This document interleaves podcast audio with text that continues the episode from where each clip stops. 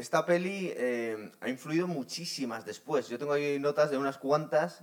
Te pediste, eh, Jorge, hablar de Espartaco del 60 de Stanley Kubrick. Eso es. Es que, a ver, es el. En la, época, en la época esa que fueron los 50, 60 de los grandes peplums, pues esta es el peplum de los peplums, por así decirlo. Yo creo que es la mejor, sin duda. Mejor que Ben Hur. Bueno, ahí, vale, eh, se puede discutir cinematográficamente, ahí sí que eso es discutible. Es decir, Pero- pero- Bueno, pero Ben Hur no es de romanos, ¿no? Es el mismo rollo, Bueno, pero... es de romanos, pero no romanos y judíos y, y Jesucristo, y es decir, Benur es más así. Esta es más, bueno, sí, es de romanos, pero vamos, en, quizá la- para mí la que más me gusta, desde luego. ¿Te acuerdas que hicimos el programazo del Cid? Sí.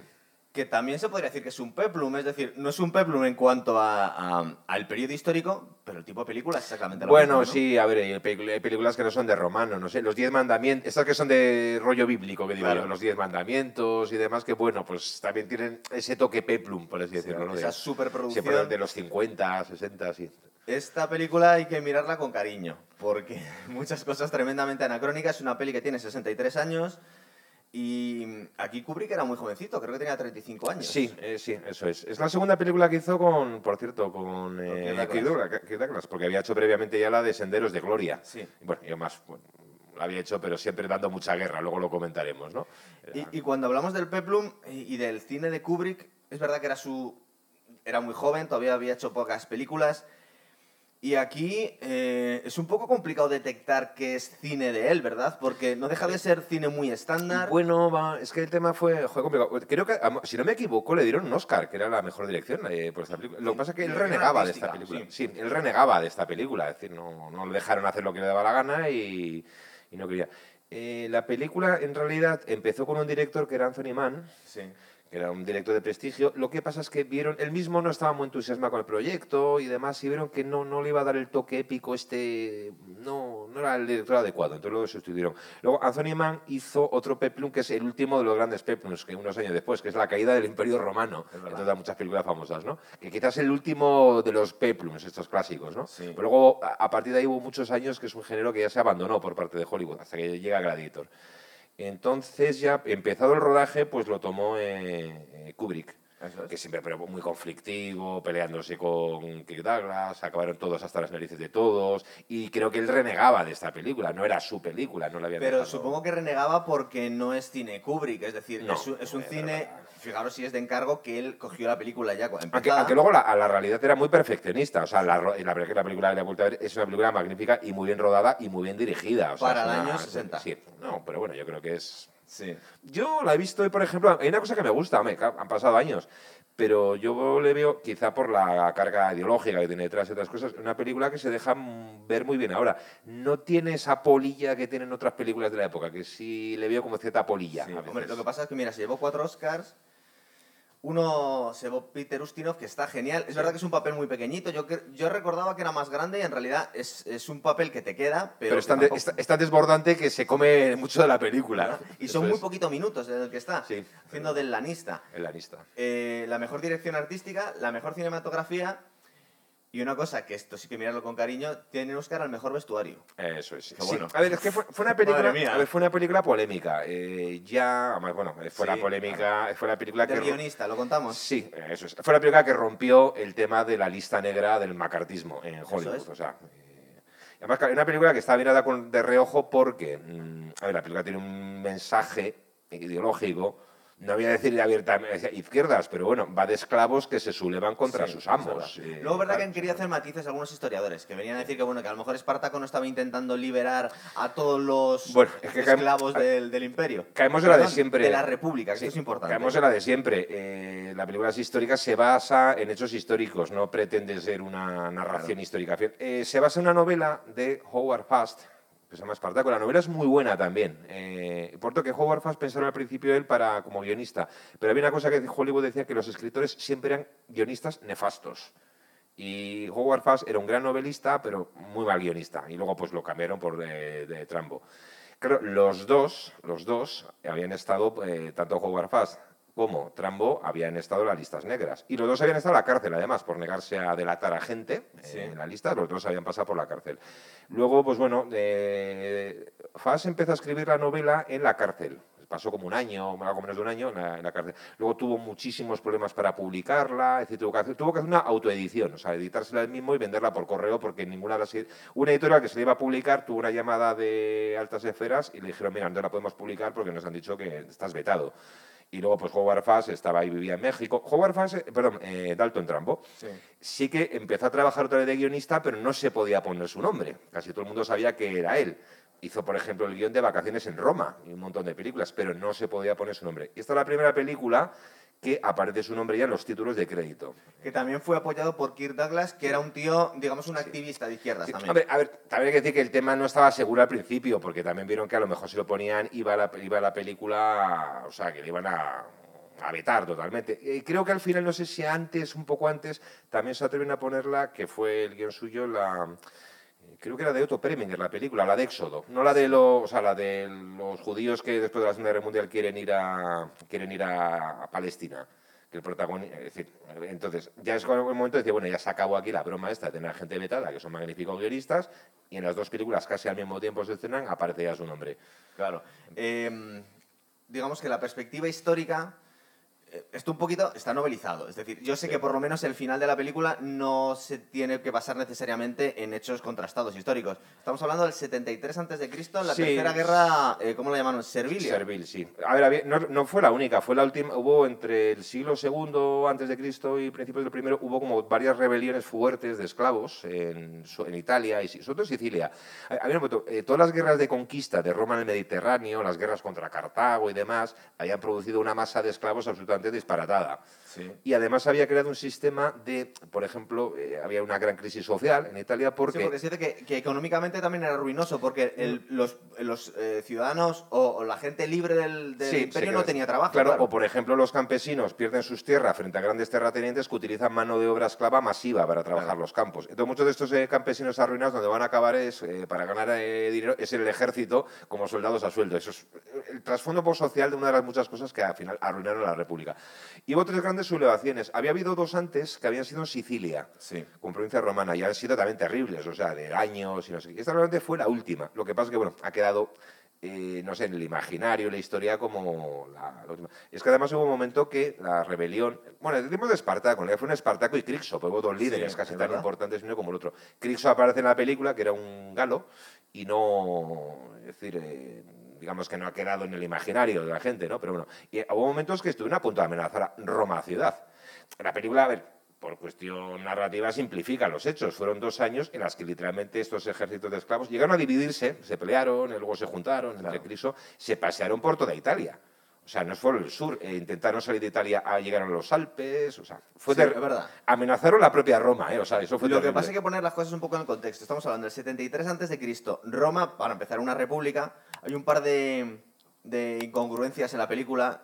Julio César este, que a mí me llama mucho la atención porque parece un Pedro Sánchez. No es el, el tipo, el tipo, eh, de que, el, el tipo de, de- de rostro que nos imaginamos en los Julio César que nos han Bueno, es que la- tío eh, como muy... El actor que lo interpreta, Anacrónico. el, inter- el actor que lo interpreta, John eh, Gavin sí, John. Gavin, que era, eh, era muy amigo de Kirk Douglas, eh, no creo que decían que en su momento era, pues era el actor más guapo de Hollywood, Sí. un hombre con una presencia física, o sea, muy, muy poderosa, de, es decir, había, había hecho una película que es muy buena, bélica, que se llama Tiempo para amar, Tiempo para morir, que es la primera película que nos pone la Segunda Guerra Mundial desde el punto de vista de un soldado alemán, que es basada en una película, en una novela de Remarque. Bueno, y este pues era un, sí, efectivamente. pues, hay un momento además, a ver, esta película... Aparte lo ponen un poco tontorrón, ¿verdad? Bueno, sí, traición al otro, es decir, pues ya sabemos que luego años después será el triunvirato de Pompeyo, César y Craso y demás, ¿no?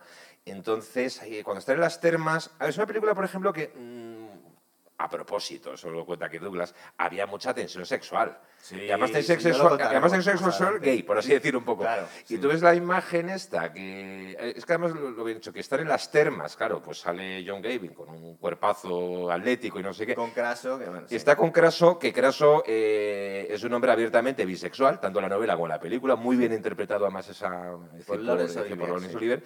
Y luego tenemos a Sisal, a Lawton. A Lawton realmente lo que le gustaban los hombres, a- o sea, eso. Y entonces hay como una tensión ahí entre los tres que le cogen, o sea, yo creo que hay como hay cierta Hay tensión bastante, sexual. es verdad que querían dar el... el- Contaron eh, la bisexualidad o la homosexualidad en Roma eh, pues de toda la forma que se podía contar en el año 60 en Hollywood. Entonces hacen algunos matices. Hay una frase muy graciosa que es Cuando coge a Antonino, le coge Craxo que le dice, a mí me gustan las ostras y Esa, los esa- caracoles. esa escena, la, la mítica escena de las, sí, las ostras y los caracoles, Sí, o sí. los caracoles y los mejillones, no me acuerdo ahora que las... Ostras y caracoles, dice. Ostras y caracoles, bueno. Por poner la Vamos a ver. original dicen eso. Es una película muy atrevida para la época eh, y además hay una cosa, la bisexualidad de Craso ya está en la novela de Howard Fast. Claro, en los años 50 había una cosa, había una disonancia entre literatura y cine. Cosas que en la literatura ya se podían escribir y demás, pero bueno, un libro pues no es tan peligroso. El cine siempre va como... Alguien le leí una vez que el cine moralmente va 30 años por detrás de la sociedad. Por lo menos. Sí, sí, muchas veces. Entonces, lo que la novela se puede poner, en el cine no, porque lo ve la familia y uy, qué, qué tal, ¿no? Fue una película masacrada por la censura. Había, aparte de cuestiones ideológicas, había una... Hubo un apoyo explícito de Kennedy, ¿no? Que fue al Sí, estreno. además sí, además sí. Y- pero también había una asociación ultrapoderosa, no recuerdo cómo era, era algo así como la Asociación Cristiana por la Moral de la Familia, además que ejercía una censura férrea de tipo moral en Hollywood. Y está claro, vieron la película original y se echaron las manos a la cabeza y metieron la tijera por todos lados. Cuando hablamos de la película habría Hubo que... tijera, entonces, Sí, sí, dices. pero bestial. Habría que hablar de qué película Espartaco hablamos. Estamos, la del año 60 estrenada, que se llevó un gran disgusto, Kirk Douglas, fue Sí. masacrada, pero masacrada. Luego hubo un reestreno en el año 67 que eh, volvió, pues algunas escenas se metieron, pero hubo que esperar hasta los 2000 para restaurar la película y hacer, no la versión extendida, bueno, la versión que habían querido hacer. con Tres horas, añadidas. 16 minutos. Esa es la que tengo yo. Eh, cuando hicieron esa restauración, que es lo que solemos ver ahora en televisión o Sí. en los DVDs y demás, había un problema. Muchas de estas escenas que habían sido censuradas y demás, que además era mucho metraje, se había perdido el sonido. Hubo que volver a doblarlas. Por eso, cuando vemos esas escenas, cambia, cambia la voz, tanto en versión doblada como en versión original. Era ¿Sabes cosa- dónde pasa también? Que tengo que apuntar que hay un guiño. En Conan el Bárbaro Sí. hubo, hubo algunas escenas que quitaron y luego las han vuelto a poner porque les gustaban y no se habían doblado originalmente. Entonces, si la ves en versión doblada en español, hay escenas en las que se pone a hablar en inglés, Arnold Schwarzenegger. Pues hay una cosa muy curiosa. Aquí Gracias a eso hay un cameo sonoro de Anthony Hopkins. Ah, Cuando se volvieron a doblar, eh, normalmente los que doblaron las escenas fueron los mismos actores. Creo que todavía Anthony Cur- eh, Curtis vivía. Eh, Jan Simmons se dobló a sí misma. Es la, es decir, bueno, eh, con, con 40 años más o sí, 30 sí, años sí, más. además cambia la voz también Claro. eh, Shakir Douglas. Tiene voz de viejo. Pero había un problema para entonces. Espera, ¿A Kirk Douglas no le había dado un ictus directamente? Sí, no, pero no, pero hablo del de finales de los 90, o sea, todavía Ah, vale, vale, vale. Pero el que había fallecido era eh, Olivier. Oliver. Entonces, bueno, creo que a sugerencia de su viuda y demás, quien lo quien hizo el, la escena mítica de los mejillones, en la versión en original en inglés, quien está hablando es eh, Anthony Hopkins. Anda, pues mira, yo no le he distinguido el cambio de voz. No, pero a ver, o sea, yo porque no leí, no sé por qué no leí. pero yo lo he visto en versión No sé por original qué lo he leído, claro. y no he visto el cambio de- Tienes que tener un oído muy fino. Sí, sí, que sí cambia, sí cambia la voz. Sí. eh. Eh, ah, bueno, por cierto, no sé si lo has visto tú, pero hicieron una, una serie en su momento, en el año 2010, que era muy 300, era Espartaco, Sangre y Arena. Vamos a ver, eh, a la gente que le guste 300, la, peli, la, la serie no está mal necesariamente, es mucha violencia, Mucho sexo, mucho sexo, pero es verdad que... Pa- Paris Hilton por ahí haciendo de... Bueno, am, hace un papel parecido al que hacía Atia en Roma, lo hace una sustituta que es la actriz que hacía de Sí, Sina. es verdad, sí, sí, sí. sí, Lucy sí. Y, y la serie, si quieres entretenimiento fácil, no está mal necesariamente. Yo he vuelto a ver algunas cosas y, y de, de hecho tiene la curiosidad que el protagonista se murió al principio de la primera. Sí, de, tuvo un cáncer, la- creo que el australiano, luego pusieron a otro y demás. Pero bueno, la serie está entretenida, pero yo creo que no... Hombre, no es lo mismo, no es lo mismo. Pero expanden el universo Espartaco. Bueno, pues efectivamente la película por, fue censurada, escenas, otra escena, hay, es una, hay una escena preciosa, que es cuando está eh, Varinia, la Sí. mujer, digamos, de Espartaco, en el agua, está bañándose y llega él. Pues es una película que tiene mucho lirismo, no solo, solo- bueno, luego lo comentamos. Y entonces la sorprende el agua y es cuando ella le dice que está embarazada y de no sé qué. Entonces hay un momento que está Jan Simmons en el agua y bueno, se ven los pechos hasta aquí. Sí. Y luego se intuyen debajo del agua. Decía que Douglas que se empeñó en rodarla así porque dice que Jan Simmons tenía los dos pechos más bonitos de Hollywood. y era un pecado ocultarlos. Eh, además, una escena que tú la ves, es, muy, es una escena romántica, pero muy tierna, muy no Sí. sé qué. A, no- a mí no me sexualidad. llamó la sensación, digo, eh, aquí se la estaban jugando. No, ¿eh? como que se la jugaban, que llegan los otros y tijera por todos lados. Y otra escena que fue la más dura, eh, bueno, hubo escenas también de violencia. Hay una que le cortan un brazo a uno en la Sí, batalla. Entonces sí, esas sí. cosas, como no estaban acostumbradas en la época, Muy pues, eh, sí, sí, Sí, se quita. Y, No, ah, y entonces yo la he visto, ha sido eh, que en la versión extendida la han vuelto a poner. sí, sí, todo eso. ah, vale, vale. y, la, vale, y, la, y- y la escena que trastoca casi la película fue el final. El final fue masacrado porque si vemos la versión extendida, entre comillas, es la despedida de Varinia cuando se Sí. despide de Espartaco, eh, cuando está con el niño y se lo enseña y no sé qué. La escena se quedó en nada. Y claro, eh, nosotros vemos a Espartaco, que lo pues dijeron, esto es un anti, no un anticristo, esto pretende ser un, blasfemo, ¿no? un evangelio laico y de izquierdas. Sí. Entonces dijeron que no podía haber ninguna escena en la que al protagonista, a, a Espartaco, se le viese crucificado como si fuese Cristo. Y esa escena fue también masacrada, o sea, no... Em, bueno, vamos a empezar un poco a hablar de la peli. Ahora normalmente la que solemos ver es la versión ya Extendida, con todo, pero que no la tiene la versión intermisión esta para hacer pipí, esta que ponen. Ah, bueno. típico de- del cine de aquella época, esta las superproducciones, Es que que, es muy- había un parón. No, es, es muy baño. es curioso porque yo la he visto en un DVD que es versión o sea, todo original y claro, hay cosas como que nosotros vemos esto en pantalla pequeña. No, primero tienes cinco minutos de música en pantalla negra. Eso le llamaban la, creo que no, el introito. La...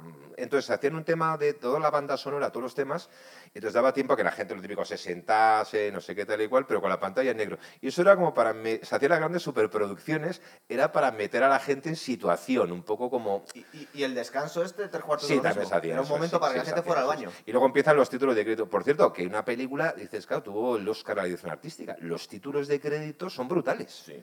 Es decir, pues en una época que no se cuidaban tanto como ahora, o sea, no eran entonces, esas caras que van apareciendo perfiladas en negro con los nombres, realmente son de una, son de una calidad artística tremenda. Es verdad.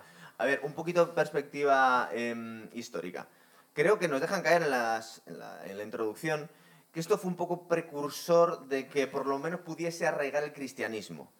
Esto es un poco discutible, ¿no? O sea, porque estamos hablando del 73 antes Ah, de Cristo. sí, lo de la voz en off que sale al Sí. principio, que es Espartaco. Es decir, de alguna forma, el sufrimiento de los esclavos luego vino a crear un caldo cultivo para que Roma acabara volviéndose Que- cristiano. que- creo que esa, fra- 200 creo años que esa después. frase era para hacer la película tolerable en Estados Unidos. Claro. Me da miedo.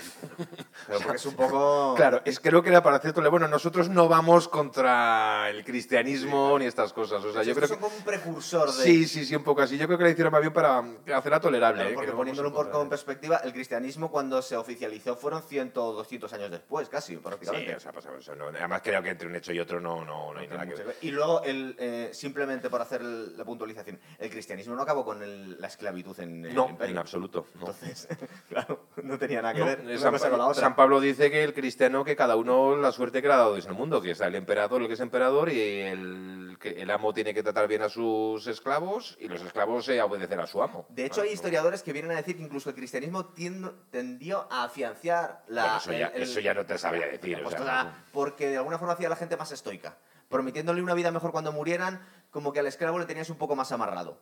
Vete tú a saber. A ver, la, la esclavitud nunca desapareció, siempre en la Edad Media había esclavos, pero era a nivel doméstico, o sea, no, no, no, no éramos los siervos de la gleba. Si la esclavitud está masiva en la antigüedad, tendió a desaparecer, bueno, que luego las colonias se mantuvo, pero es otro tema, ¿no? Es decir, fue por los cambios en la sociedad, la feudalización, la no Lo veíamos en, la propia Roma, cuando, que había un debate político que el partido de, de Julio César, que eran los, ¿cuál eran? ¿Los optimates? ¿Eran los optimates? No, los, eran los populares, Los los, optimates populares. eran los aristócratas. Que venían a defender que tanto esclavo acababa destrozando la economía porque no, no había trabajo para los romanos. Claro, es un poco...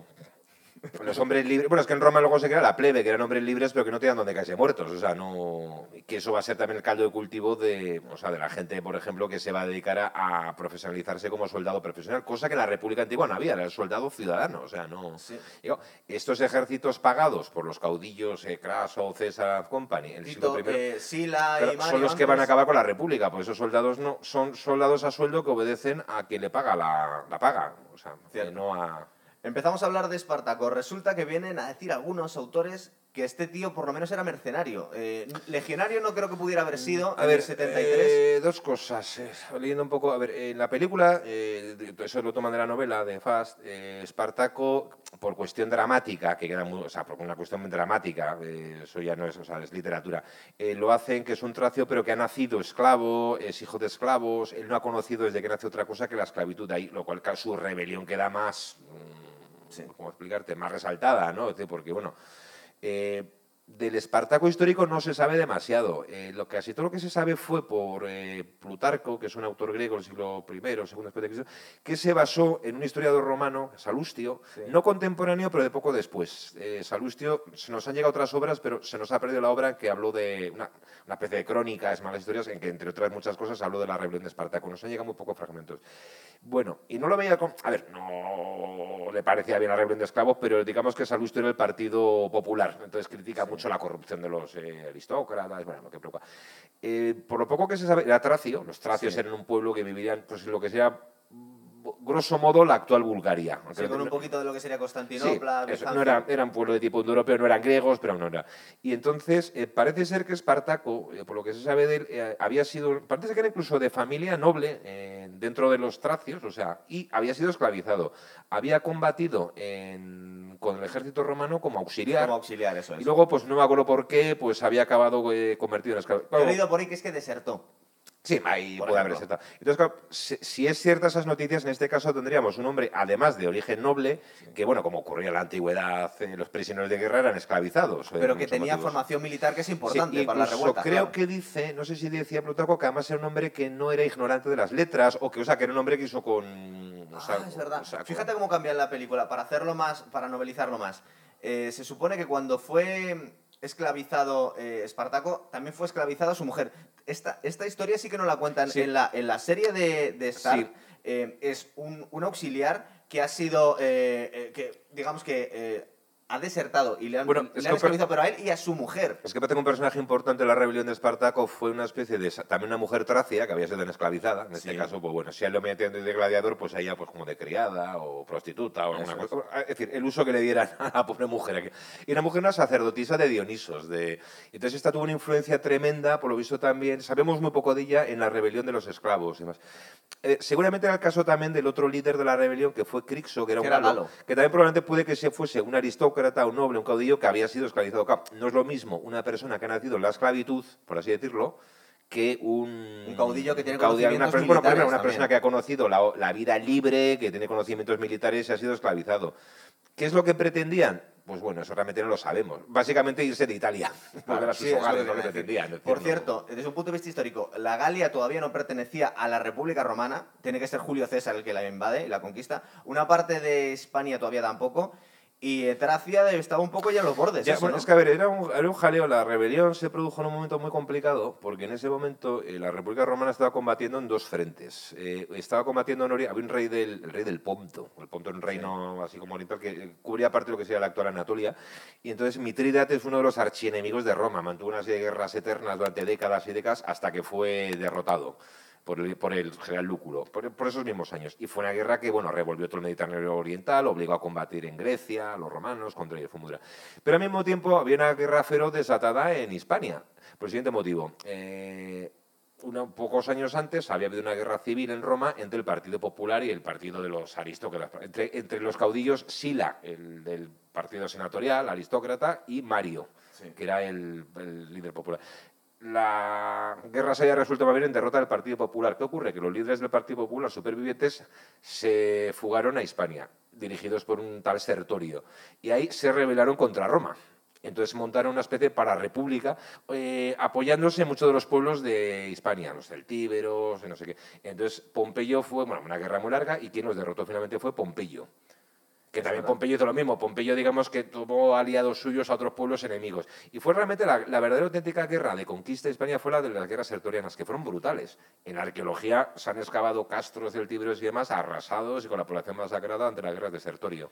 Me he dado cuenta que no he contado todavía el casting. y, en medio de este follón se produce la rebelión de los esclavos en Italia, con lo cual hay un momento que la República se tambalea. La tercera, la tercera rebelión. Sí, pero en la propia Italia y amenazando la ciudad de Roma. Es verdad. Que cuando Roma está combatiendo en frente. La rebelión de Espartaco se va a acabar, aparte de digamos, los combates en Roma, cuando las acaban con Mitrídate los romanos y las tropas de Lúculo vienen de Oriente, acaba Pompeyo con la rebelión de Sertorio y desembarca en Italia con las tropas que traen. Entonces, claro, son tres ejércitos. son tres masas de soldados contra los esclavos. No había dicho la. iba a decir la alineación de la película, vamos a ver. Eh, está Kirk Douglas como Espartaco, que tenía 44, 43 años, 44 años. Está hecho un chaval, pero vemos también em, las diferencias con el, con, la, con el cine moderno. Es decir, esta gente físicamente, salvo Kirk Douglas, que se le ve que es un tío que, que hace deporte y que está en forma, el resto, cuando les vemos esos cuerpos, realmente no es gente que se cuide físicamente, es decir, había unos eh, estándares distintos. Sí se cuidan, sí se cuidan, lo que pasa es que tienen cuerpos más realistas. o sea, quiero decir, no se forraban a proteínas, a no sé qué, o sea, que, que probablemente... Hay algunos que no tienen pinta de soldado, por ejemplo, este, ¿qué te iba a decir? ¿Cómo se llama? Marcus Glabrus, que aparte Le, hacen un poco, le quieren hacer un poco como, como de pringadillo, ¿verdad? Que este es un pobre hombre. Pasa, a ver, a la serie de Espartaco le pasa como a 300, claro, pues una colección de cuerpos eh, de gimnasio ultra definidos, no sé qué tal igual, y claro, es lo que... Sí, pero lo- los, los gladiadores, salvo este Crixo que, que Probablemente le han se, puesto un parec- tío un se poco pa- se normalito. parecía- se parecían los gladiadores de verdad más a los de la película que a los de la serie. Hombre, sí, claro. Porque además era que los gladiadores se buscaba que fuesen corpulentos. Claro. Porque decían que la capa de grasa protegía de las heridas. y, cortes, tal. y además, sí, posible. además que las pocas, las representaciones que ves siempre de Roma, los gladiadores se parecen como unos Sí, mamotretos pe- de mucho pero si te fijas que dentro de lo que cabe, los cuerpos de los gladiadores sí es gente más o menos que, que- que son activa, que están fuertes. Sí, eso es, sí. Y, y es verdad que yo no sé si de forma deliberada los romanos son demasiado poca cosa. Es decir, eh, Bueno, puede ser, sí. Laurence Olivier es un tío que no, no tiene pinta de hacer deporte, igual se da un paseo por las mañanas, pero este Marcus Glabrus es que no tiene pinta de ser un soldado. Es decir, es un tío eh, eh, con una, con una pinta de oficinista. Sí, el que se acerca más a los estándares de lo que se pide ahora, en general, eso sería precisamente Julio César. John. Eh, tenemos a Laurence Olivier haciendo de craso. Uno de sus grandes papeles. Resulta que este tío, hay gente que ha dicho que corrigiendo la inflación es el tío que más rico de todos los tiempos. Sí, eh, Craso era. Bueno, Craso no era un aristócrata de Banco Bolengo, era el hombre más rico de Roma, una familia o sea, relativamente reciente. Y había heredado una fortuna enorme de su padre, y luego además se enriqueció más. Eh, tenía toda clase de negocios oscuros. Una cosa que se dedicó, el Craso histórico, era la especulación inmobiliaria. Sí, eh, Craso creo, la, en Roma, es una cosa muy curiosa, creo como la primera, eh, la primera cuadrilla de bomberos, apagafuegos en Roma. En- útil, en, en sí. Roma, que era una especie de pocilga llena de casas de madera eh, acumuladas, insulares, los incendios están al orden del día. Entonces, cuando había un incendio en una casa, mandaba a su cuadrilla. Pero claro, le decían a los propietarios, oye, eh, si queréis os apagamos el fuego, pero nos tenéis que vender la casa. A un precio, claro, muy, muy ventajoso para Craso. Ah, que no queréis venderla, pues que se queme y perdéis todo. Entonces así llegó a tener una fortuna de tremenda. Fue Craso, además, luego fue el que hizo el primer triunvirato con César y Pompeyo. Acabó muy mal, por cierto. Claro, eh, digo que, su fortuna era conocida por todos. De hecho, sus enemigos se supone que como le mataron fue un poco choteándose de la pasta que tenía, No, es ¿verdad? que eh, hizo una expedición contra los partos en Oriente, a es. los persas, y fue derrotado en unas grandes desastres romanos que fue la batalla de Carras en el año 54 de Cristo. Y lo mataron. Lo, no se sabe, a ver, parece que es mitología, parece que murió en el combate, sin más, o Sí. sea, ¿no? Pero bueno, sí se contaba que los persas habían fundido oro y se lo habían hecho beber, para, porque un hombre era famoso por su riqueza. Referencias culturales, esta película ha influido mucho en el cine y series después. Yo aquí veo cómo mata Caldrogo a, al hermano de la Calesi, también Ah, sí. echándole... eh, Ah, sí, está eso. ¿Te sí, acuerdas pero- que es, que es oro fundido, se le echa por encima? no sí, se le echa por la eso. cabeza, Sí, pero le se- echa el casco ese que le pone de oro fundido. Aquí hay unas cuantas referencias que le tengo yo. Ya que aquí has Olivier, eh, Laurence Olivier eh, se trabajó muchísimo el papel, participó muy entu- o sea, con mucho entusiasmo en el proyecto, incluso hubo que frenarlo porque ya casi se inventaba la frase. Se, hubo un momento que se inventaba diálogos con, eh, con Lauton y el otro, y se quejó ya Tramo, oye, que, me está, que estos me están haciendo el guion ellos, no, no yo. Eh, lo trabajó mucho, sabía de la novela, y entonces había una cosa muy curiosa. eh, es uno de los mejores papeles de Laurence Olivier para mí. Él crea un personaje, bueno, eh, Craso es el es como el oponente de Espartaco. Pero la película nos maniquea en ese caso. Nos presenta un hombre convencido realmente de la grandeza de Roma. Hombre, la grandeza. Eh, además se lo dice a Varinia en la conversación. Roma es tan grande que todos tenemos que aceptar y servirla. Me cago, yo la sirvo como senador. No sé. Y el dictador, además, ¿no? Sí, sí, eh, tiene un poco, lo, lo- eh, Fast y demás lo ponen en cierto modo con un dictador de los años 30, un poco así, casi casi parece un dictador fascista, pero convencido de su misión, además, o sea, no, o sea, tiene sus motivos. Luego es un hombre inseguro de sí mismo, tiene, tiene un, es como co- tiene un punto de coquetería, Sí. que además lo, dice, lo cuenta este Oliver, que lo había trabajado, pero con cierta inseguridad de sí mismo. Eh, hace, un, hace un gran papel eh, muy Olivier, bien. para mí. ¿eh? Tenemos a Peter Ustinov, que es increíble, ¿verdad? Peter Ustinov, pues Peter Ustinov es... El, el lanista, que no está mal eh, tampoco en la serie, aunque coge un tío que no se parece Y, nada. Por ejemplo, muy curioso, en la novela, en la novela de Fass, el Anista es un personaje totalmente despreciable, o sea, no es insalvable, por así decirlo. En cambio, eh, Ustinov hizo un papel, jo, nos queda simpático al final. Realmente es un tío que No, pero porque es que tiene, tiene, Claro, una- tiene- se recicla moralmente tiene, el tío. tiene una ¿eh? cierta redención al final, No. eh, que eso en la novela no hay, o sea, una cierta redención. en De el hecho, al final casi salva a, a Varinia y al hijo de Espartaco. con este ¿verdad? aire cómico que le da Sí. los papeles Peter Es un es un gran papel. Tenemos a Gene Simmons haciendo Varinia. Cuando estaba viendo la referencia con la serie, la serie del 2010, la serie pretende, de alguna forma, ser un poquito más respetuosa con la historia. Porque la, el- el- la relación que tiene Espartaco es con su mujer, que había sido vendida Sí. en esclavitud Aquí también. la conoce, o sea, Aquí la conoce, que encima dice que es de Britania. Sí. Y yo no sé si en el 73, cuando no han conquistado ni Galia, iban co- consiguiendo esclavos de. Ya, pero pero Bretaña. hay una cosa muy curiosa. eh, Es que eh, Fast le pusiese el nombre de Varinia a la esclava esa, no sé qué, cuando en, en las follones de Espartaco históricos se, se hubo un tal Varinio, pero fue uno, de los, fue uno de los cónsules que estuvieron enfrentando a ese Espartaco. O sea, toman el nombre de uno para otro, pero es una novela que no pretende ser rigurosa. Es decir, eh, ¿Tú crees que igual había menos respeto por el historicismo que, que ahora mismo? No, pero vamos a ver, es que yo siempre he dicho, es que una novela histórica no tiene sentido si lo que si una novela histórica pretende contarnos la historia, no tiene ningún sentido. Por el siguiente motivo, te Pues coges un libro pasa. de historia, no me entiendes. La novela de Espartaco y la película se basan en hechos históricos, pero no pretenden contarnos fielmente la es decir, la historia de Espartaco, usan la historia de Espartaco para mm, a- a favor- es decir, hacer un, hacer un discurso, a ver, es un discurso obviamente de la película novela humanista, es un discurso progresista, a fin de cuentas, bueno, pues son esclavos que se rebelan, no sé si me entiendo. Ahí está claro que o sea, la película apoya a los esclavos. Sí, te- tenía una intencionalidad. Tiene política. intencionalidad, cla- vamos, manifi- pero manifiesta, o sea, manifiesta, o sea, no... y para mí, a mí personalmente por eso me gustan todas las cosas de la película, pero bueno... eh, estas películas clásicas de Peplum tendrían que ser películas conservadoras. Muchos sentidos. Esta película no es conservadora, es una película progresista. A ver, en el Hollywood ese de finales de los 50, que había habido el macartismo, mm, es como la película pretendía ser una pedrada, en gran medida lo fue. Pero fíjate, yo veo cierto, igual es por el tipo de película, pero yo veo cierto tono, cierta similitud con el Cid campeador, con Ben Hur de Charles Heston, es decir, que no Sí, sí, tiene, tiene, esa gran, tiene esa gran superproducción, pero tiene un discurso, pero- pero pero, tiene, eh, tiene un inclu- discurso incluso- ideológico de las que las otras carecen. O sea, Claro, ¿no? claro, no, es verdad, pero eh, de alguna forma el, eh, el- el- la intención que tenía el Cid, por ejemplo, estaba unificando gente también, no, no, era, no era algo Sí, reaccionario, pero ni para mí, menos. desde el punto de vista dramático, me parece muy acertado lo de hacer que Espartaco sea un hombre que ha nacido en la esclavitud. Es un hombre que vemos como una especie de un bruto, ahí lo sacan de una mina, De hecho, mu- mu- muerde al otro. Eh, inciden sí. en que no sabe leer, cuando a lo Sí, mejor el original eh, sí sí. sabía. Eh, lo llevan ahí para que se entrene como gladiador. Dice, bueno, ya que no sirve por menos para pelear y matar, vale. Eh, bueno, luego vemos esa escena terrible que la- a las mujeres que tienen en, en la escuela de gladiadores, ¿no? Sí. en el ludus, que hubiesen dicho los romanos, lo sí, aparea- las aparean ahí con los otros para que se defoguen ahí mirándoles y tal, ¿no? Y es cuando él se revela, no quiere tener relaciones con ella y cuando les grita dice, no soy un animal, les dice. Es un hombre, va cobrando conciencia de, no so- de, de su humanidad.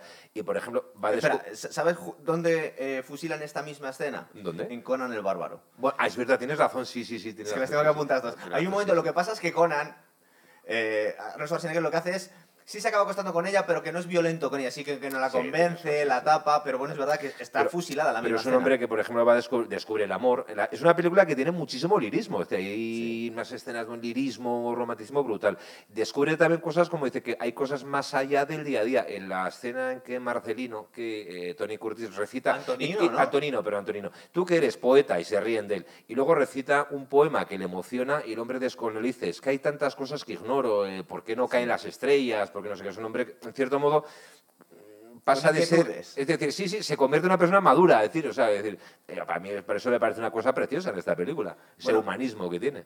Iba a empezar a contar la peli, pero eh, lo mismo. Era, era previsible. El tío estaba trabajando en unas minas, Sí, no sé si eran de sal o algo por el estilo. En le Nubia, nos la dentadura y, y bueno, le compra este lanista y se lo lleva a su... Tiene un nombre que en la serie decían y en la película no, no repiten. Tiene Eh. un nombre determinado, las escuelas de gladiadores. Ludus. Los Lu- ludus. Lu- el Ludus. Que esto es un eh, claro guiño que vimos después. Un, es- eh, sin Espartaco no había existido Gladiator, lógicamente. De hecho, si te fijas, eh, tanto en la serie como en Gladiator, la- el Ludus es muy parecido al que vemos en la película, pero las vallas son las mismas, la Sí. disposición es la misma. Es la misma escuela, casi, Sí. ¿verdad?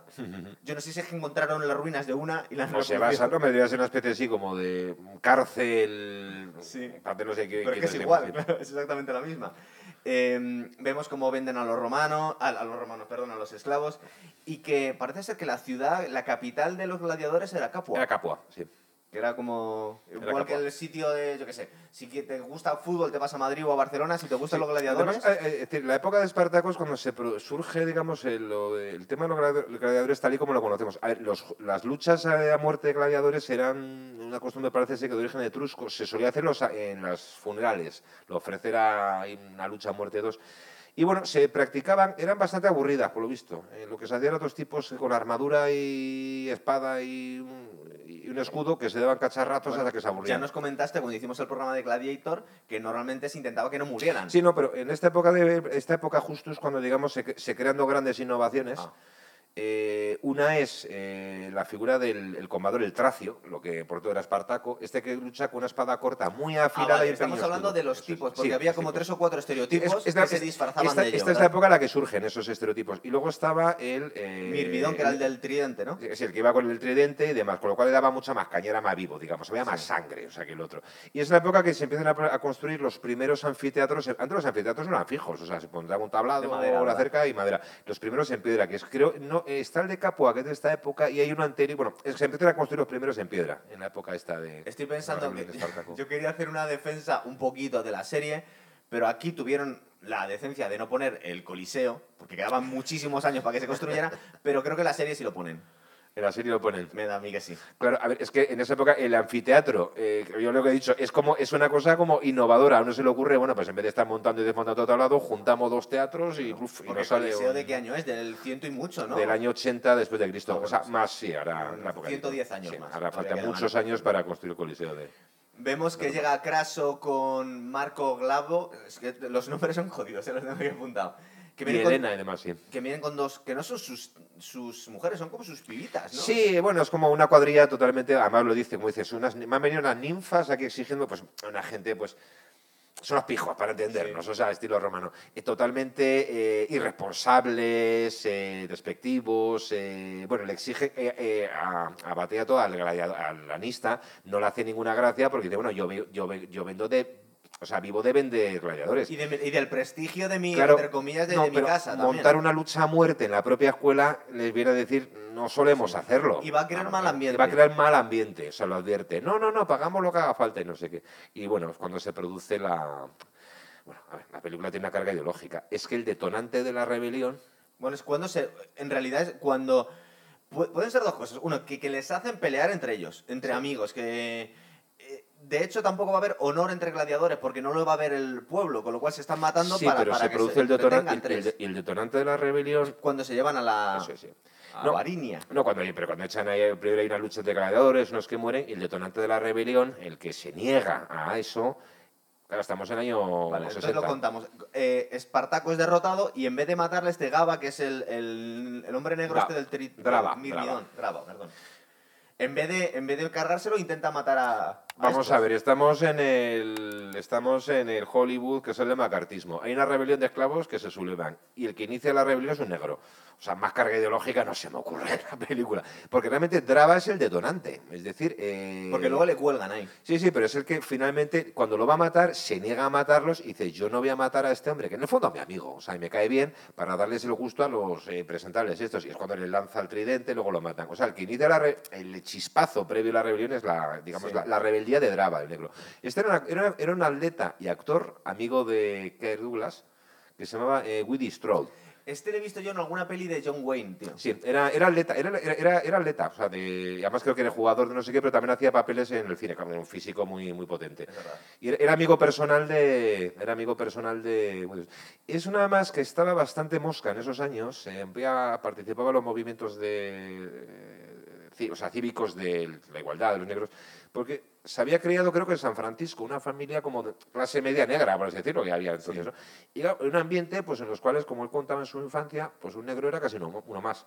Hasta que un día con el equipo de la universidad se van a Oklahoma, o sea, que estado del sur, y le dicen, no, tú eres negro, tú no puedes entrar en el hotel, en no sé qué, tal y igual. Y es cuando conoció esa brutalidad de la, de la segregación racial, ¿no? Y ya pues, se concienció más y, era, y participaba activamente. Y entonces cuando le dice el otro, oye, necesitamos uno que haga el papel de drama negro y, vamos, se prestó Es entusiasmado. curioso porque este tío era amigo también de John Wayne, que le metía en las películas de John Ford. Y John Wayne y Kirk Douglas, que no tenían absolutamente nada que ver ideológicamente, luego se va muy bien Pero eso pasa también con John Gavin, eh, César en la película, y, y eh, Gavin era republicano. eh, Y luego fue, fue, por cierto, embajador de. Creo que fue embajador de Estados Unidos en México en la época de Reagan. Ya, pero bueno. eran amigos, final eran eran amigos, eran ¿no? amigos, ¿no? Cierto. Eh, bueno, vemos que, que empieza la rebelión, pero empieza sobre todo porque vemos que ha vendido a Varinia, que se, le ha, se ha encaprichado este Bueno, es un poco todo, ella, yo creo que es detonante, es todo. La rebelión de Drava, eh, la venta de Varinia, no sé qué, ya es como el detonante. Lo ruin que es Batiato, porque ve que, uy, esto se me está yendo de las manos. Y yo me voy con ella y me la llevo y tal, ¿no? Sí. Y entonces es cuando cogen al, a- al, al entrenador, que no me acuerdo el nombre, era un actor que trabajaba siempre de mafioso y demás. eh, Ah, sí, el tío está con una cicatriz. el que tiene aquí como la coletilla este. Y, y- y lo, y lo ahogan en la marmita esa de lentejas Sí. Potaje Me que hay ahí. recuerda un poco al. ¿Cómo se llamaba el tío este? Al, al que hacía el mismo papel en Gladiator, tío, que era un actor famoso inglés. Sí, ya estaba. Que, que murió en el mismo rodaje de un pedo que se cogió el tío, ¿verdad? Ah, sí. Coño, el, el- No, pero este era el lanista del... No, no era el lanista, era el, el jefe de, de la escuela de gladiadores de Máximo, Sí. de Gladiator. No me acuerdo cómo se llamaba, pero el... Oliver Reed, era Oliver ese. Tenía un poco ese rollo, ¿verdad? Físicamente, es el... Sí, Oliver Reed, uno así duro, que ha sido gladiador y demás y tal. Claro. Y bueno, cuando se produce ya pues la, la rebelión. Volviendo a repasar actores, luego, claro, está el gran papelón de otro ser de estos británicos, que ahora Sir Charles Lawton, creo que se dice, no... Que yo creo que eh, uno de sus papeles más míticos es Espartaco. Graco. Graco. Esta especie de mole carnosa que vemos tremendo, pero es un papel magnífico. Yo, quizá los dos papeles que más han quedado de él han sido Espartaco y Testigo de Cargo. ¿Verdad? sido los dos grandes... eh, que le- cuando se refugia Batiato en su casa, que está, está jodido con, con Crackshot, ¿verdad? con el tío Crackshot, sí. la- se las tiene guardadas. de Pero hecho, cuando decís que en la película, por ejemplo, el personaje de Graco, la novela y película, es, o sea, es un personaje inventado, no, no, no existió. no, está construido con retazos de otro, quizá pues recuerda a Mario, a, o sea, a varios personajes de eso, pero es, es un personaje inventado, o sea, no... No mezcla Cicerón también, de la posición Sí, un Senado poco, también. sí, un poco así, pero que es un personaje inventado, o sea, no corresponde a ningún personaje concreto de la época. Sí, es la, es, ver, es la oposición popular a los optimates, por así Sí. decirlo, ¿no? Ahora, es que luego Cicerón, eh, no sé, estaba muy claro de que él era de su A dos partido, aguas. En esa época. Cicerón estaba en el inicio de su carrera política. ¿verdad? Eh, hay un momento en el que empiezan a vacilarse también ya con la sexualidad. Le empiezan a decir, tienes aquí muchas mujeres, Sí, pero la- no las tocas. Y luego vienen a, guiñarse, a hacerse un guiño como que sí las toco, pero soy puro, por eso no me he querido casar. Es verdad que aunque este seguramente es Vive, vive con su harén, ¿no? De Sí, mujeres, Diego Suárez es homosexual, pero hasta un punto. Aquí también el mensaje que nos llega, que ya lo veíamos en la serie Roma, en Gladiator no lo incidían tanto, eran que, que de alguna forma aquí toda la gente podía ser bisexual. Sí, más o menos. No había ese puritanismo cristiano. El puritanismo era más que no gustaban mucho las orgías, ¿verdad? En ciertos estados de la sociedad. Era una cosa como mal Bueno, vista. bueno, el cristianismo, todo lo que no sea para la reproducción, dices, no estoy ya pecado por, por- definición. O No, sea, pero con lo digo, ¿qué, qué tipo de, de- de censura podían tener las clases altas romanas en cuanto al sexo? Porque no en cuanto a la homosexualidad no había ningún problema. Creo que era en cuanto a las orgías, ¿no? O algo por el No, estilo. bueno, y sobre todo, no era tanto el qué, sino con quién. Ah, era más con quién te estaba Claro, a ver, el adulterio con una mujer libre era un, pe- era un delito grave en Roma. O sea, el adulterio Sí. con una mujer era un delito. Eh, ¿Por parte de él o de ella o de los dos? Pues creo que los dos, básicamente, pero bueno, claro, porque era. era- eh, también era un delito seducir a un chico joven de buena familia. Un delito. Eh, una ley que hizo Augusto que castigaba severamente el seducir a jóvenes, o sea, jóvenes, en, digamos, un contexto ya Lo, homosexual. lo de eso de seducir y violar debía estar Claro, un poco. sí, bueno, ¿eh? en, en- en Roma además la, la idea del sexo que tienen era bastante... eh, Claro. Pero claro, luego había esclavos. Los esclavos, paso están. Para hacer lo que quieras, lo que quieras con ellos. En Roma, por ejemplo, eh, la prostitución en gran medida era esclava. O sea, era esclava, con decirlo. O sea, que tú... Estaba, eh, lo lani- lanista tenía dos, tenía dos sentidos. En- El lanista era una profesión, una profesión totalmente despreciada. El lanista eh, se podía referir a los, a los que muchas veces eran de las dos cosas, para entendernos. A los que traficaban y entrenaban a los gladiadores, pero lanista también se refería a los que eh, se compraban esclavos para la prostitución. ¿Verdad?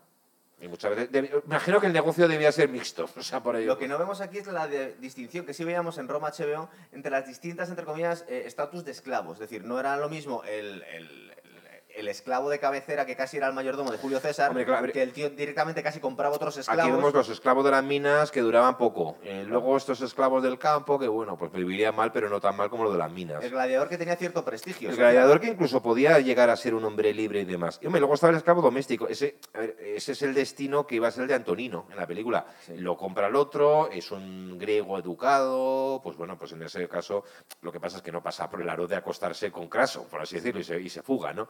Eh, pero bueno, pues su destino hubiese sido pues un esclavo doméstico, confidente de su amo, su secretario, no sé qué. Y bueno, pues pasados unos años era el típico esclo que se manumitía y se Esos la normalmente tiraba. acaban liberados, ¿verdad? Claro, Sí. o sea, por así decirlo, había muchas ¿qué Y algunos incluso heredaban, le mandaban. Con, recuerda que. ¿Cómo se llamaba el, el, el esclavo de Julio César en Roma? Eh, el tío este. Posca. Sí. Es que, es que encima, es que hereda una pasta encima de. Sí, tío se convirtió en un patricio. Está, quizá luego en la época del imperio, esta especie de cosa tan masiva de los esclavos del campo se usó, se usó menos, o sea, por así decirlo, pero no era tan productivo. Y quizá yo pienso que una, una, de las gran- una cosa curiosa es que en la antigüedad, en Roma, la esclavitud, a diferencia de la esclavitud de la edad moderna, eh, practicada por los, o sea, por los países europeos, no era racial. Eh, o sea, un romano, y además la gente podía acabar en la esclavitud por muchos motivos, por deudas, por, ¿no? deudas, por ser prisionero de guerra, por la exposición. Exposición era tú en Roma, cuando tenías un niño y no era deseado, se lo abandonaban en un callejón Ah, muy bien. era la, la forma, digamos, de control de la natalidad a la romana. Si no era aceptado por el padre, se le abandonaba. Y esos lugares donde se abandonaban a los niños eran uno de los lugares donde se recogían a esos niños que solían ser esclavos. Bueno, y luego el tráfico de esclavos procedente, bueno. Incluso. Y, o desertores como posiblemente. Claro, o sea, un- de hecho un hombre libre podía acabar, pero no, no era racial la esclavitud, o sea, eh, podía tener muchos orígenes ni con los esclavos. Y lo que hicieron las válvulas de escape de la esclavitud en el mundo antiguo era la posibilidad, bien real, o sea, está muy documentada, de acabar siendo liberado. Es decir, de convertirse en un liberto, en un hombre libre casi. ¿No hubo, ¿No hubo algún emperador romano que era nieto o hijo de esclavos? Sí, algunos. Hay, un, hay una novela romana del siglo I después de Cristo se llama El Satiricón de Petronio, que hay una escena muy famosa que es una cena, se me conoce el banquete de Trimalción, es un poco la cena de los nuevos ricos. Y los nuevos ricos en esa época, ¿quiénes son? Los libertos. Entonces es una Los cena. nuevos ricos siempre han jodido. Sí, a los entonces son ricos. todos libertos que han llegado a Roma, se han enriquecido. Y hay uno que dice, bueno, eh, le dice, porque algunos, esto está, o sea, le dice, algunos hombres romanos que son un muerto de hambre me miran por encima del hombro. Dice, yo, eh, no sé, en Siria yo era hijo de reyes, pero acepté ser esclavo y venir a Roma como esclavo para luego convertirme en ciudadano de Roma. Es decir, que incluso era una forma hasta Sí, cierto de punto meterte, ¿no? de ascensión social. No sé si me explico, Claro. ¿no? Sí, porque es que entre. Siempre que no te mandasen a las minas Claro. o alguna cosa de esta. Claro. Esto lo vemos entre comillas con Espartaco. Si tú llegas con cierta formación militar y un tío brillante, pues a lo mejor entre toda esa entre comillas chusma te puedes hacer un hueco, claro. Hombre, luego, por ejemplo, pues muchos en Roma, el- había, había incluso una, una palabra, había luego, digamos, mucho léxico para diferenciar, había una palabra que eran casi, pues casi eran parte de la familia, bueno, la familia entre comillas, pero bueno, que lo que se me como los Vernae, que eran los esclavos nacidos en la casa, ya no aquí, o sea, eran casi como parte de la familia, pues era mucho en el nivel de los esclavos domésticos. Eso me de- acuerdo, el capítulo este en que Lucio Verino se ha traído a esclavos de Galia y le está diciendo a los hijos que juegan con los niños esclavos, dice, no les tratéis así porque es malo para la disciplina. Es decir, querían que eh, programarles psicológicamente al el esclavo para que fuera servil, porque si le empezabas a tratar como uno más, al final, primero, él no iba a, a Es que no- tus órdenes, pero tú tampoco le ibas a tratar Había, así. había- claro. había muchas categorías, o sea, se han encontrado lápidas funerarias, eh, por ejemplo, pues de un esclavo ¿Ah, sí? muerto eh, eh, hechas por sus amos, o sea, llorando. Tenían cariño y al final diciendo... Bueno, sí, incluso a, veces, incluso a veces muchas veces, si es- manumitido y se convertía en hombre libre, es que los esclavos más pueden tener su propio peculio, su dinero Lo y que comprar vemos su que hizo. Tito Pulo se hizo más veces. Al final hubo amos que liberaban a la esclava para casarse con ella. Sí, era era eso. Claro. Y los esclavos podían tener su propio peculio, su propio dinero. Entonces había esclavos sí? que sí, compraban su libertad. Es verdad. La esclavitud era, era, muy- era- era muy compleja, era, era una situación jurídica en la cual un ser humano se convertía en propiedad de otro ser humano. Y eso daba lugar a toda clase de situaciones, la mayor parte terrible, esto hay que decirlo. ¿eh? cierto, es verdad. No tenía nada que ver la esclavitud en general, es verdad que cambió mucho eh, en Roma con la que tuvieron los negros en Estados Unidos. Es que ya, por ejemplo, eso es una que es, evidentemente, es mano de obra barata y, Y y además es racial. O sea, hay, hay una cuestión, hay un componente racial, o Claro. sea, obviamente, ¿no? Es verdad. Eh, vemos la sesión de- de- del Senado, que esto es interesante políticamente, que están todos alarmados porque Capu ha caído en mano de una masa de esclavos, están arrasando el campo.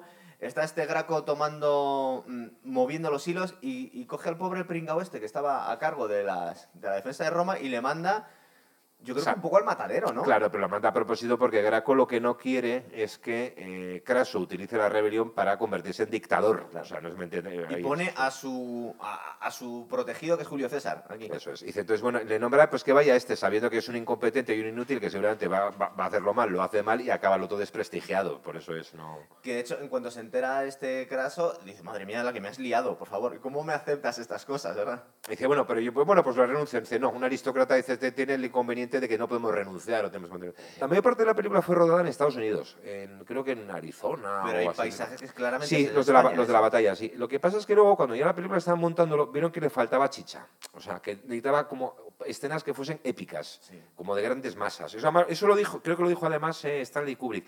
Joder, esto no funciona. Necesito unas cuantas escenas épicas. Estos planazos que vemos en medio de Castilla con un montón de. No, está rodado aquí en Madrid, en el, al lado de, entre Soto el Real y... La batalla está rodada entre Soto el Real y Almenar Viejo, el, Y- el Cerro de San Pedro. Y estas migraciones que vemos de muchísima gente, eso también. Para, para entendernos, donde está más o menos ahora la cárcel de Soto del Real, por esa zona. Hay una cosa muy curiosa porque hay un momento que se ve un acueducto y ese acueducto en realidad es el puente del tren, el tren que va a Burgos, eh, por, o sea, de Madrid a Burgos, por ahí. Bueno, y ese rodó.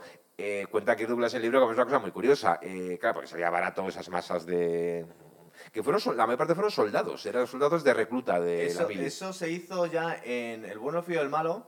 Parece ser que le daba prestigio y cogió mucha gente que estaban haciendo la mili y les pusieron, o, o del ejército profesional incluso, y le pusieron a construir el puente este que vuelan y cosas así. Kirk Douglas, en el libro que he leído hacer, que, que hay un libro que escribió Kirk Douglas, que se, es decir, que se llama Yo soy Espartaco, como la Sí. mítica. Bueno, es que la, fama, la mítica frase de Yo soy Espartaco, que cuando se dicen todos, está rodada ahí en el Cerro San Pedro. Hay un momento que vemos una especie de ciudad con una puerta así, un arco, para Sí. Bueno, pues eso está la- es, la puerta de Madrid de Alcalá de Henares. La O sea que- bueno, y uno de los planos, creo que es la casa de Craso, Sí. es eh, uno de los. Es un sitio mítico en Hollywood, que es una de las mansiones más caras de Sí, la historia, que tiene es. una piscina enorme, que es, está imitando. O sea, está la- imitando la antigüedad. En realidad, si nos forma. fijamos, antes, quitando las batallas, la peli, y la película no tiene tantos exteriores, es decir, eh, tiene... Tiene una barbaridad sí. de extras, eso ya no lo vemos nunca más. La cantidad de Entonces- gente que metían. Estas escenas de estas fueron, cuando la película está ya casi terminada, se rodaron en España un poco porque que veo que le faltaba chicha épica, por así decirlo. No- o sea, no... Por eso no recuerdo. Es curioso porque Anthony Mann dijo que le quedaba un poco grande. A lo mejor es que creía que políticamente tampoco le convenía y por eso sí, yo creo que la, la cosa es un poco por ahí. o sea, no- Pero luego creo que rodó el Cid, la película después y encima lo hizo en España también, con lo cual. Y luego la caída del Imperio Romano, que también la rodó aquí. Claro, entonces eso que te quedaba muy grande. La- es una película igual en el mismo país. nah. La caída del Imperio Romano podría servir como vídeo promocional del Parque Nacional de la Sierra de Guadarrama, porque es que lo Sí, ves al principio, los bosques nevados, la pedriza, se ve todo, o sea, no... Otra película que pasaron muchos años hasta que se rodó otra vez una peli Hollywood grande fue con El Bárbaro, que también está hecha aquí. También está hecha en la Sierra de Guadarrama, efectivamente. Tiene mucho de esto. Eh, bueno, yo lo voy a contar al final, pero estaba hablando de Gladiator, estaba hablando de Conan el Bárbaro y luego tiene mucho el final de Espartaco con el final de Braveheart. Mucho, mucho, mucho. Quede el hijo de y le dice, no sé si recuerdas el final de Braveheart, que al final la Sophie Marceau, que es la, Sí. la, la que ha casado con su hijo gay, y ha quedado el tío ahí con un ictus, el rey inglés, y le dice al final, eh, va- vas voy a tener un hijo y el hijo va a ser hijo de...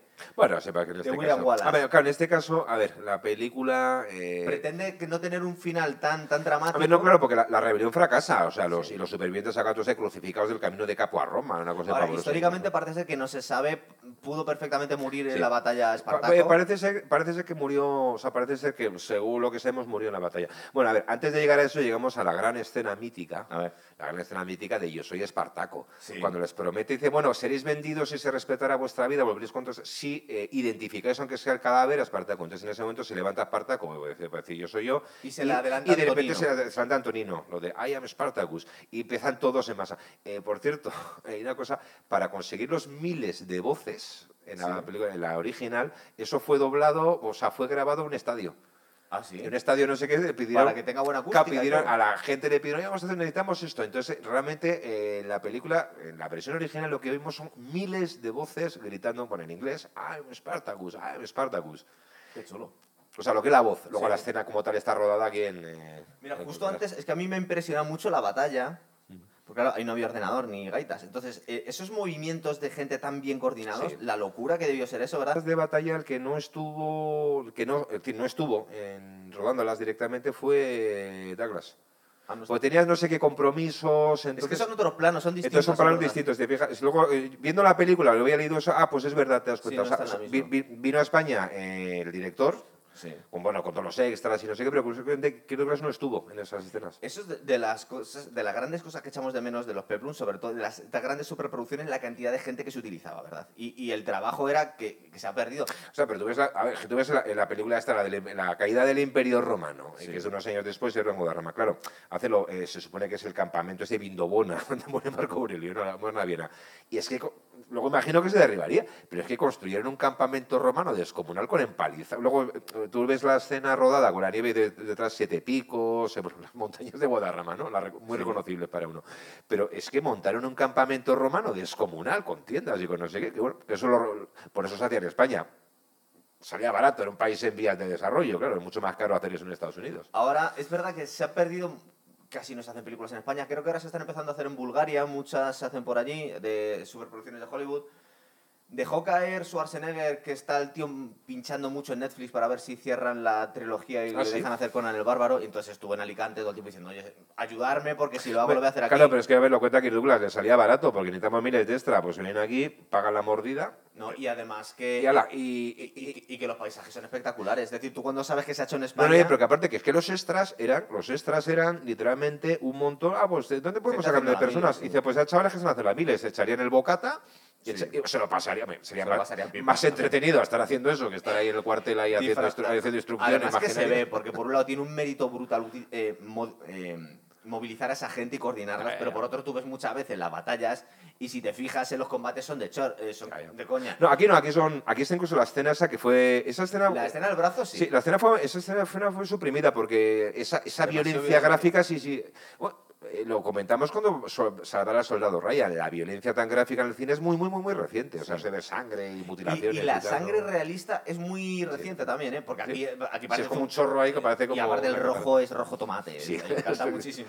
El, el- el actor era, un- era un hombre que le faltaba el brazo de verdad, que era un extra. Y entonces le pusieron como una prótesis, le pega el otro con la espada. y- Y contaba Kirk Douglas que estaba angustiado pensando a ver si le iba a dar, si le iba a dar mal, pues la espada era de verdad. Claro. Y si le iba a dar mal y le iba a hacer de daño. hecho, utilizaron espadas de verdad. Aquí casi no hay extras. Aquí es verdad que eh, Kirk Douglas lo que vemos hacer es lo que está haciendo él. De hecho, hay una escena que salta de, de la verja esta de los Sí, lo- lo mete él. un salto digo, madre mía. creo que acabó lesionado, además, lo Es cuenta que con él. 44 Sí. años pegar ese salto, sí. madre mía, se podía haber partido en cinco trozos distintos. Eh, las batallas son poco realistas según los cánones que tenemos hoy en día, porque sí. Y una cosa que llama mucho la atención a mí es que, obviamente hay que mirarlo con cariño, pero el vestuario se lleva un, un Oscar. Y, y tú lo ves hoy en día y había un anacronismo brutal entre cómo se pensaba que vestían los romanos y cómo se Bueno, sí, a ver, pues, eh, a ver, pero por ejemplo, sí, lo de los uniformes, la- lo, eh, las armas de los romanos son la clásica esta que luego hasta después no surge, o sea, una Pero los hombres van casi con minifalda, o sea, llevan unos sí, trajes sí, es súper como muy, sí, es se ve mucha, se ve mucha carne en esta película, sí, por así decirlo siempre. Pero a mí me parece así una película. Ya que has mencionado la palabra, la película, una de las grandes secuencias de la película es que es brutal, es el discurso, es, eh, es decir, alternado, porque se está ocurriendo al mismo tiempo, es el discurso de Craso en el Senado, cuando ya Craso da el golpe de mano, manda medio detener aquí a, a Graco y se acabó aquí la broma, aquí mi dictadura, orden y ley. Sí, Orden y- aquí que. Graco no nos lo sacan, pero da la sensación que se va a suicidar, ¿verdad? Que se mete ahí Sí, no, se, sí, se suicida, se suicida al final. Eh, entonces hacen ese discurso y lo van alternando con el discurso que da Espartaco a sus hombres, sabiendo Que que pueden muy perder. Sí, no, no, pero que además ves dos contraposiciones del poder, o sea, el poder del Estado, casi una dictadura de corte fascista, y el otro, pues que es una guerra de liberación de esclavos. O sea, Sí. pues, esas escenas, pues que en la época no pasaron desapercibidas el mensaje ideológico que contenía. Aún así nos dices que eh, se metió bastante tijera, que lo que vemos hoy en día no es exactamente Sí, lo que ahí lo he comentado. La película, la película del 60, entre unas cosas y otras, la que se estrena en el 60 estaba muy mutilada. Luego se Es más corta, ¿no? escenas- Sí, más corta. Eh, pero casi media hora de metraje le quitaron, o sea, de unas cosas y otras. Entre, o ideológicamente, o moralmente, o por todo, la y sobre todo el final, me ha masacrado. Bueno, Lo de las ostras y los caracoles sí, lo de las ostras y los caracoles, no, eso fue mutilado. coña, ¿verdad? Eso fue Porque es mutilado. bastante explícito. Hombre, es muy ponen la mano aquí encima y dice Hombre, "Armenio". eh, Es que, la es que la propia pregunta ya queda claro. Dice, ¿consideras inmoral comer? Dice, claro, es una cuestión de gusto, simplemente, ¿no? Y además es un hombre, nos sacan, nos, bueno, él lo dice, que a mí me gusta comer las dos cosas. Según, Según me apetece. según- Sí, porque se, eh, eh, se ha comprado Varinia y se ha le comprado gusta Varinia y le gusta Antonino, sí, sí, sí. De hecho, le es- gusta Varinia porque es una tía como, como muy orgullosa, ¿verdad? Más que dices guapa, y dices guapa, Bueno, pero es que, sobre realmente, todo es que realmente el, se llama Jan Simons, el papelón es brutal. O sea, que hace, yo creo que es, o sea, es muy... Sí. ¿Cu- ¿Cuántos años podía tener esta mujer? Yo creo que tendría sus Tendría sus 30. 30 ahí, sí. Sí. O sea, era... Sí, porque es, es que curioso también que los años no son los mismos en aquel Eh, momento. fue, más movido porque habían, eh, no, no terminaron de encontrar la actriz adecuada. Sí, un poco Loren también, ¿no? Sí, habían puesto una que era alemana, no sé qué. O sea, hubo hasta que finalmente, porque al principio ya no quería, o sea, se lo había propuesto, era muy amigo también de. Que, que era amigo de todo el mundo, pero bueno. Era, y, Sí. y al principio no quería, era renuente al papel y tal. Y bueno, le costó aceptarlo, eh, creo. Y bueno, al final yo creo que fue un gran acierto. Es una. Un, hace un papel como muy. El final, que también tiene gran- eh, claros guiños al cristianismo, están todos siendo crucificados, pero... Sí, hay- pero el guiño al cristianismo. A favor o en contra o indiferente, porque no, eh, eh, es- simplemente que le recuerda a la gente que está No, no, ya, ya, no, por eso evidentemente no pasó desapercibido por la censura. No deja, a ver, en el fondo lo que estás viendo es una especie de evangelio, evangelio laico de izquierda, es lo que te está poniendo la película. En vez de un Jesucristo que la salvación en el más allá y bla, bla, bla, bla, bla, bla, no, es un hombre que ha intentado traer la salvación aquí. Ahora, es verdad que ha fracasado, pero bueno, como No, pero además, eso iba yo. como tira el niño, Claro, ahí está la se semilla supone- de la- vamos la a ver, futura rebelión. Históricamente se parece ser que murió en la batalla Espartaco. Sí. Y, y luego a los supervivientes los crucificaron. Punto. Aquí tiene el momento en el que todos se sienten Espartaco, con lo cual se, se inmolan todos, tiene un punto de, de martirio. Sí. Pero por otro lado, le- no, seguramente en aquel momento deja- dar ese final a una película de, ci- de- de Hollywood era demasiado bestia. Entonces vamos a poner la parte, entre comillas, positiva, Que hay, bonita. que- que hay una esperanza. Hay o sea, una esperanza. Una Entonces, esperanza. se salva el hijo de, de Espartaco que ha tenido con Varinia. Que además eh, va a ser libre, porque le libera. Que eso es un poco, un poco forzado, ¿no? Porque eh, quien es Graco no tenía mucha pinta de ir a liberar a la gente ni estar a favor de los. Bueno, sí se lo hace un poco para joderle Sí, al otro, sí- ¿no? sí se sabe que muchos de los que se suman a la rebelión eran... Parece ser que incluso se sumaron... Debe tener un componente social por un motivo, porque creo que a la rebelión re- histórica de Espartaco, Sí. además de esclavos, parece que se sumaron hombres libres. Sí. Muchos de esos campesinos que habían quedado sin tierras y no sé qué. Entonces ya una rebelión de esclavos que a la que se suman hombres libres técnicamente, debió tener ese componente de revuelta también contra los ricos. Pero que se decirlo. habla de las baugadas, eso tiene algo que ver, porque se supone que eran gente libre Sí, sin algo así, trabajo, pero, ¿no? sí, pero bueno, pero Pero también- mucho- es de final del Imperio Romano. Pero también eran masas de Pues gente que no sí. tenía mucho Eso que es como hacer. de desposeídos o eso. Iban Ya. arrasando las tierras, pues como langostas, decían. Que la novela es muy buena, además, una, una novela de mucha calidad literaria, la de Howard Fast, Espartaco. Y entonces, eh, de uno de los múltiples negocios que hay Crasos que tiene una fábrica de no sé qué, de perfumes o algo así, ¿no? En Campo. Y se la va a enseñar a sus amigos, a estos y tal, ¿no?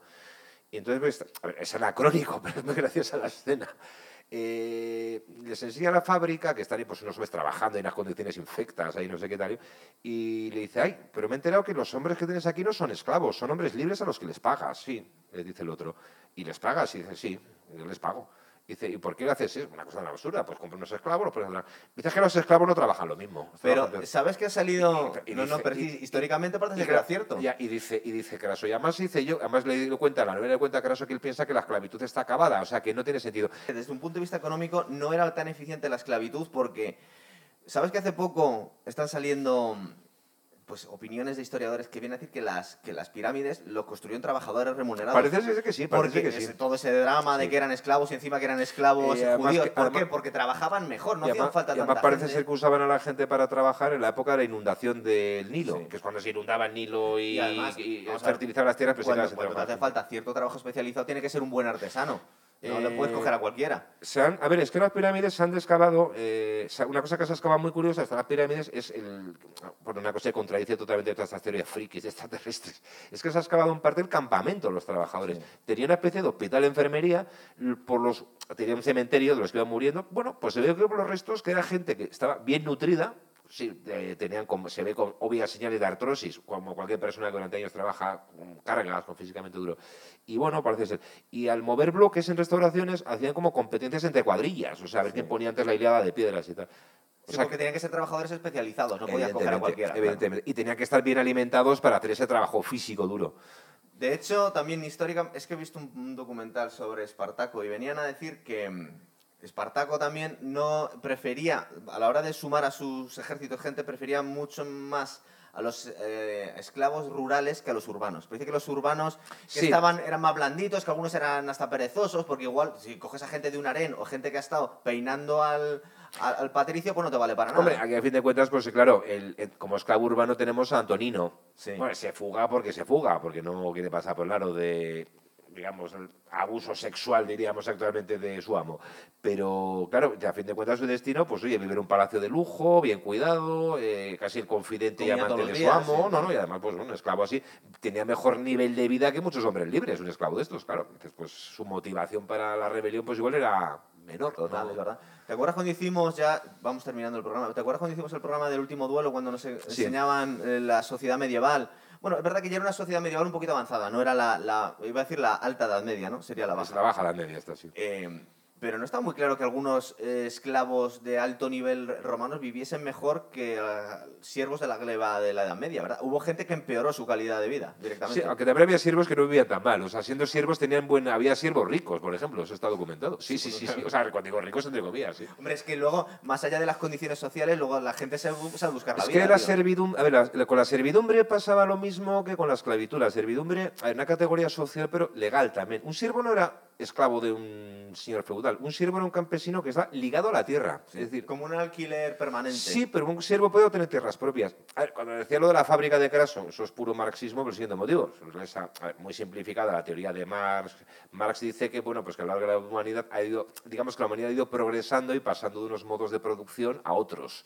Está el modo de producción esclavista, bastante ineficaz. Es que es ineficaz. Claro, luego el, el el modo de producción feudal, medieval, luego el modo de producción mercantil, capitalista y luego la revolución industrial. Y claro, dice Marx, la revolución, según Marx, solo se puede dar una revolución en cuando hay una, una fase previa ya de revolución industrial, capitalista. Es decir, no bueno, luego es verdad que la revolución en el siglo XX se va a producir en, en países no industrializados, Sí. o sea, que hubiese- eso hubiese descuadrado a Marx. pero luego al final luego no era tan eficiente como Ya, vosotros. ya, ya, ya, bueno, pero fue, ya, ya, porque de que la revo- tal, eh, Marx pensaba que la revolución iba a ser en Alemania, en Inglaterra o en Francia. Lo que tardó mucho en volver a salir eran las clases burguesas o artesanas que eran muy pequeñitas en la antigua Roma, decir, el, el comerciante, el mercader, Sí, eran bueno, pocos. eh, sí, fue... En la Edad Media tuvo un resurgimiento. Además es que en Roma había un problema que se va a dar luego también en la Edad Media. En Roma la persona que tiene, o sea, vamos a ver, la persona que prospera pues, pues, como fabricante de algo, no sé qué, en el fondo a lo que aspira es ser senador. Con lo cual, llegado a cierto momento, mm, se convierte en senador, compra tierras, que lo que un noble tiene que tener tierras, y no tanto ser... eh, Porque eso ya casi espiritual de, al final, ¿qué es lo que busca todo ser humano? El poder y la influencia. Sí, Porque no. este Craxo era el tío más rico. Y el tío al final lo que quería era mandar. Es que porque la- el dinero ya lo tenía. Hay que esperar hasta el final de la Edad Media para que surja eso que se entiende por burguesía, la burguesía comercial y mercantil. Pero O hubo no, pequeños, claro. eh, pequeños gérmenes en el Imperio Romano, pero no acababan de arrancar. Sí, sí, pero no, no, es decir, hay que esperar al final de la Edad Media. para- por eso cuando, por ejemplo, esa, esa, ese tópico de la Edad Media como una época atrasada frente a la antigüedad, no. En la Edad Media, por ejemplo, al, al final de la Edad Media, Sí. en Ita- las ciudades italianas, en Flandes, en las ciudades asiáticas, es cuando surgen estas clases eh, burguesas, por así decirlo. Este, esta fue la última revolución, eh, la última rebelión de esclavos que tuvo el Imperio Sí, bueno, la grande, sí, hubo, bueno, luego hubo rebeliones particulares, pero de las grandes rebeliones fue la última, sí. Bueno, pues Bueno. Es, que, es que Aníbal pudo cruzar los Alpes, pero el problema que tenían los romanos con Espartaco es que ya estaba dentro de la Ya península ya estaba dentro de la península difícil de... Muy bien, pues vamos a dejarlo aquí y vamos a pensar qué más cosas históricas Vale. podemos hacer. ¿Dejas algo, ¿Tienes alguna No, preferencia? ahora mismo habrá que pensarlo. Venga, hasta otra, chicos. Hasta otra.